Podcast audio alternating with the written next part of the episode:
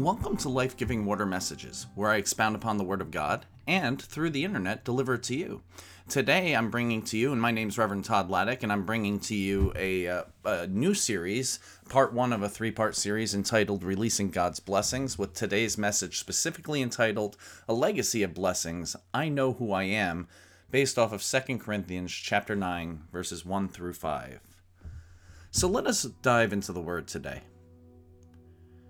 I really don't need to write to you about this ministry of giving for the believers in Jerusalem, for I know how eager you are to help, and I have been boasting to the churches in Macedonia that you in Greece were ready to send an offering a year ago. In fact, it was your enthusiasm that stirred up many of the Macedonian believers to begin giving.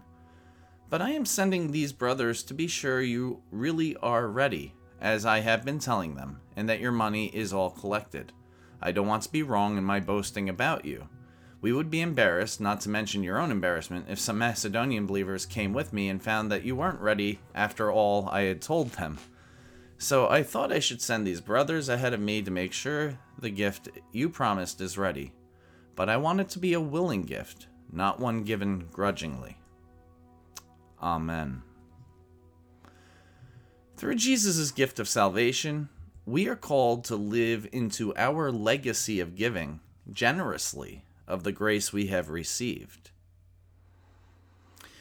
As a young and emerging adult, I had a lot of people who helped me out in my life through generous giving.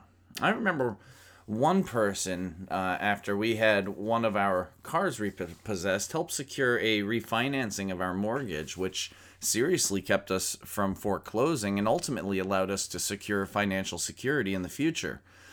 With without that person, we would have lost our home. Let and and who knows what what would have happened.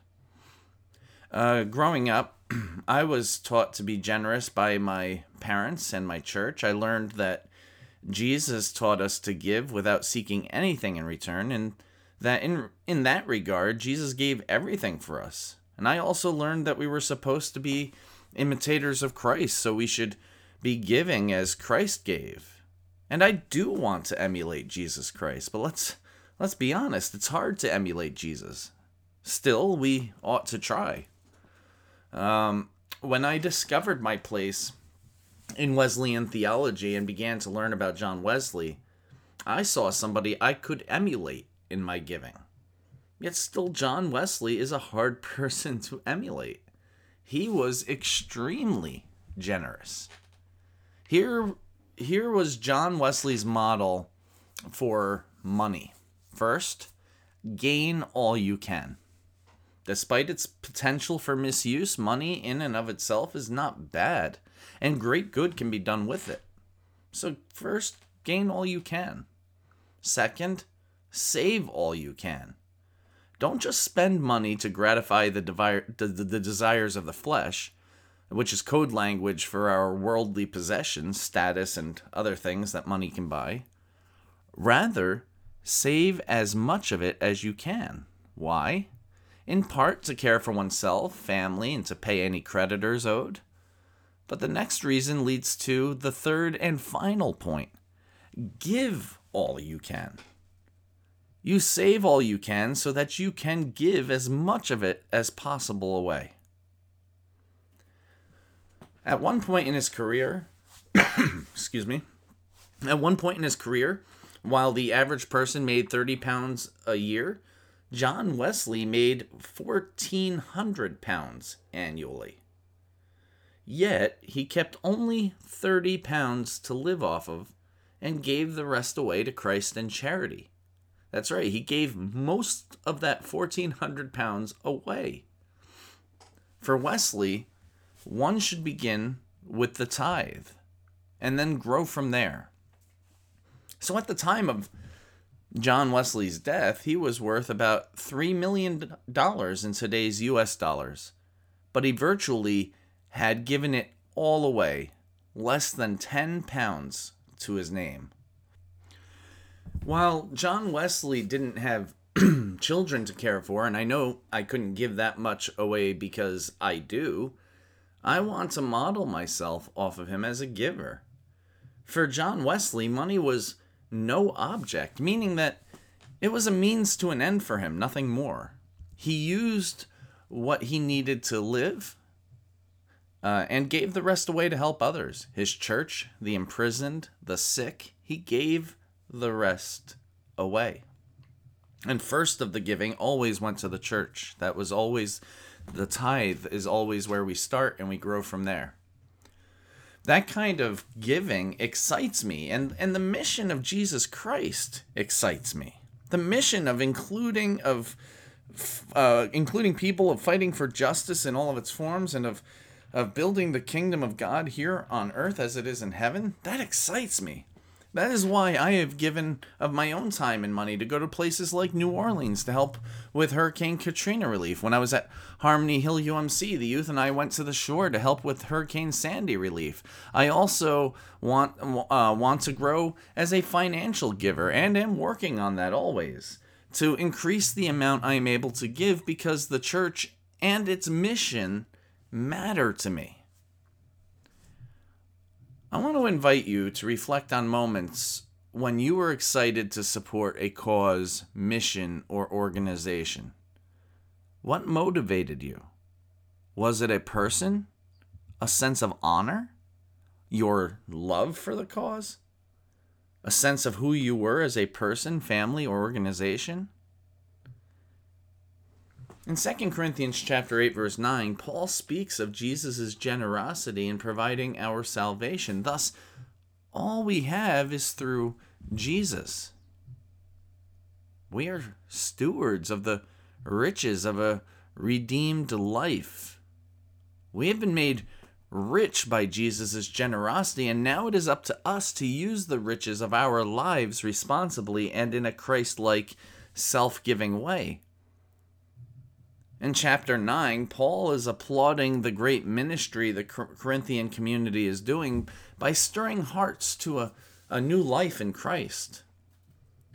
Paul, Paul is speaking to a group of Christians who are in a position to con- continue helping other growing Christian communities. And, and in this case, particularly the church in Jerusalem, which is the mother church when you think about it. That's the church from which uh, all, the apostles went and spread the good news and paul you know was a benefactor of that church. So so yeah he's collecting around around the gentile churches he's he's taking up a collection and wants to bring it to jerusalem to support the ministries in jerusalem because we're all a part of this. We're all in this together.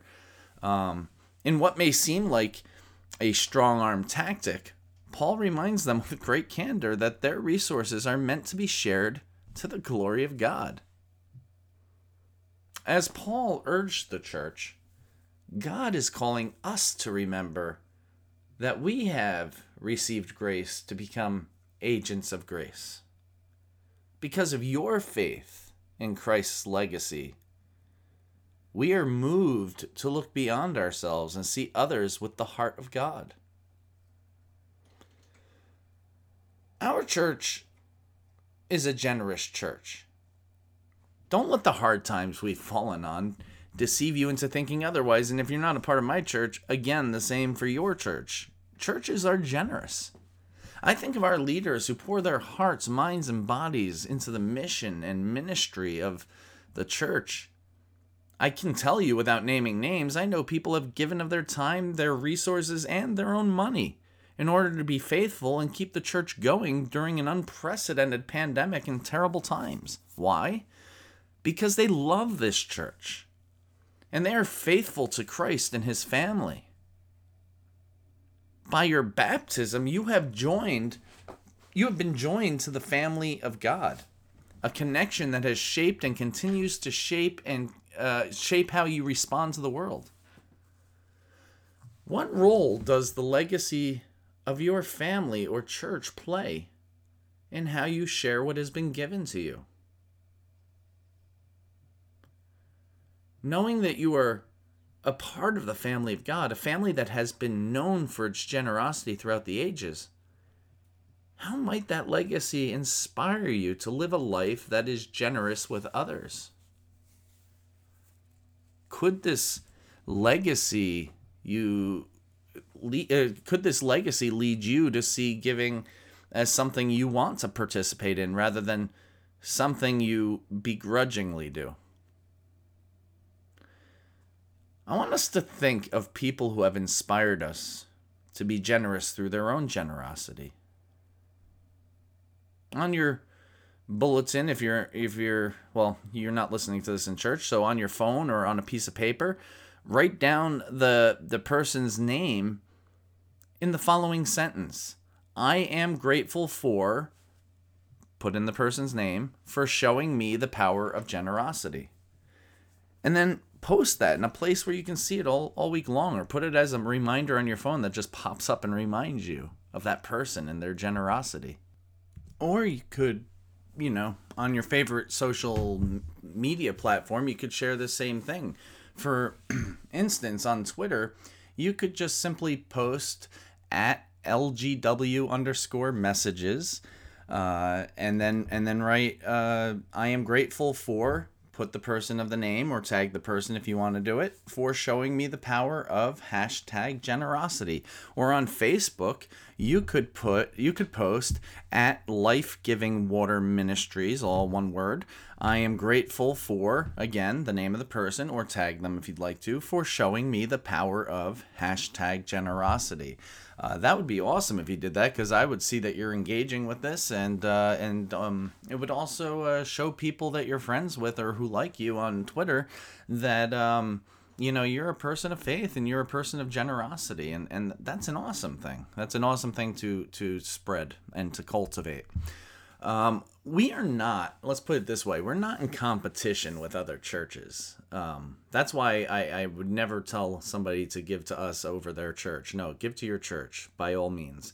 That is uh, absolutely the way it should be. That's the church that you vowed to, to, to, to uphold and uh, to support in ministry.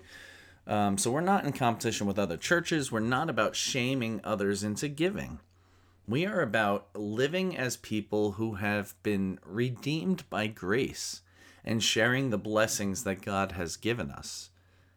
What might change if we were to be more mindful of who we are as God's people and joyfully live into that legacy and life of generosity?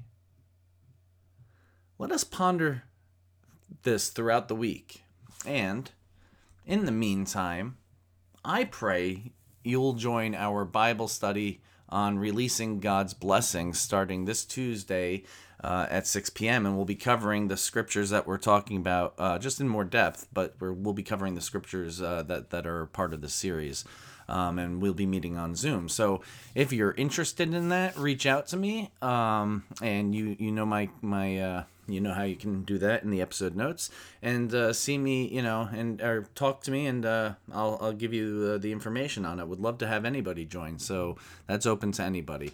Uh, with that said um, you know uh, remember that we are called to to really build a legacy of blessings and live into the legacy of blessings that uh, others have uh, created that that have blessed us, and we need to do the same so that others can be blessed and that legacy can continue. Um, and that all starts by knowing who we are in God and in Jesus Christ. Amen. Amen. Let us pray. Gracious and loving God, I, I thank you and praise you for uh, those who are listening. Um, sermons about finances and stuff uh, sometimes tend to get eye rolls, but but the reality is we've signed on to being your body, a part of your body, a part of the family, and we've we've vowed to support the church. So we shouldn't roll our eyes at it. It should be something we lovingly and and uh, willingly do be, and joyfully do because of who we are in you and how we've been richly blessed in our lives. Uh, Lord, uh, we just ask that uh, those who uh, have heard this will be will be challenged, but also inspired to uh, live into your blessings and to live into releasing your blessings into the world. What a what an awesome thing to be able to do. So we thank you and we praise you in Jesus' name. Amen. And uh, friends, I do want to you know tell you to look at the episode notes. You'll see in there uh, ways you can contact me if you are interested in the Bible study. Um, but uh, but uh, you know there are also links to um, Tithely and Pay and PayPal uh, if you are able to give, and uh, this is your main sustenance for the week. Uh, we would love the support and could really use it. Um, if you are attending another church and this is just supplemental for you, then support your church by all means. That is that is key and, and top priority. But if uh, you have it in you to be able to serve uh, serve and give to both, that would be awesome too. So remember, uh, however you give and to whom you give, always give joyfully, remembering how much you've been blessed by God and how much of a blessing you can be for others. So uh, that's that's the name of the game. Uh, with that said, friends, remember you are richly blessed, so be a blessing to others. Go in peace.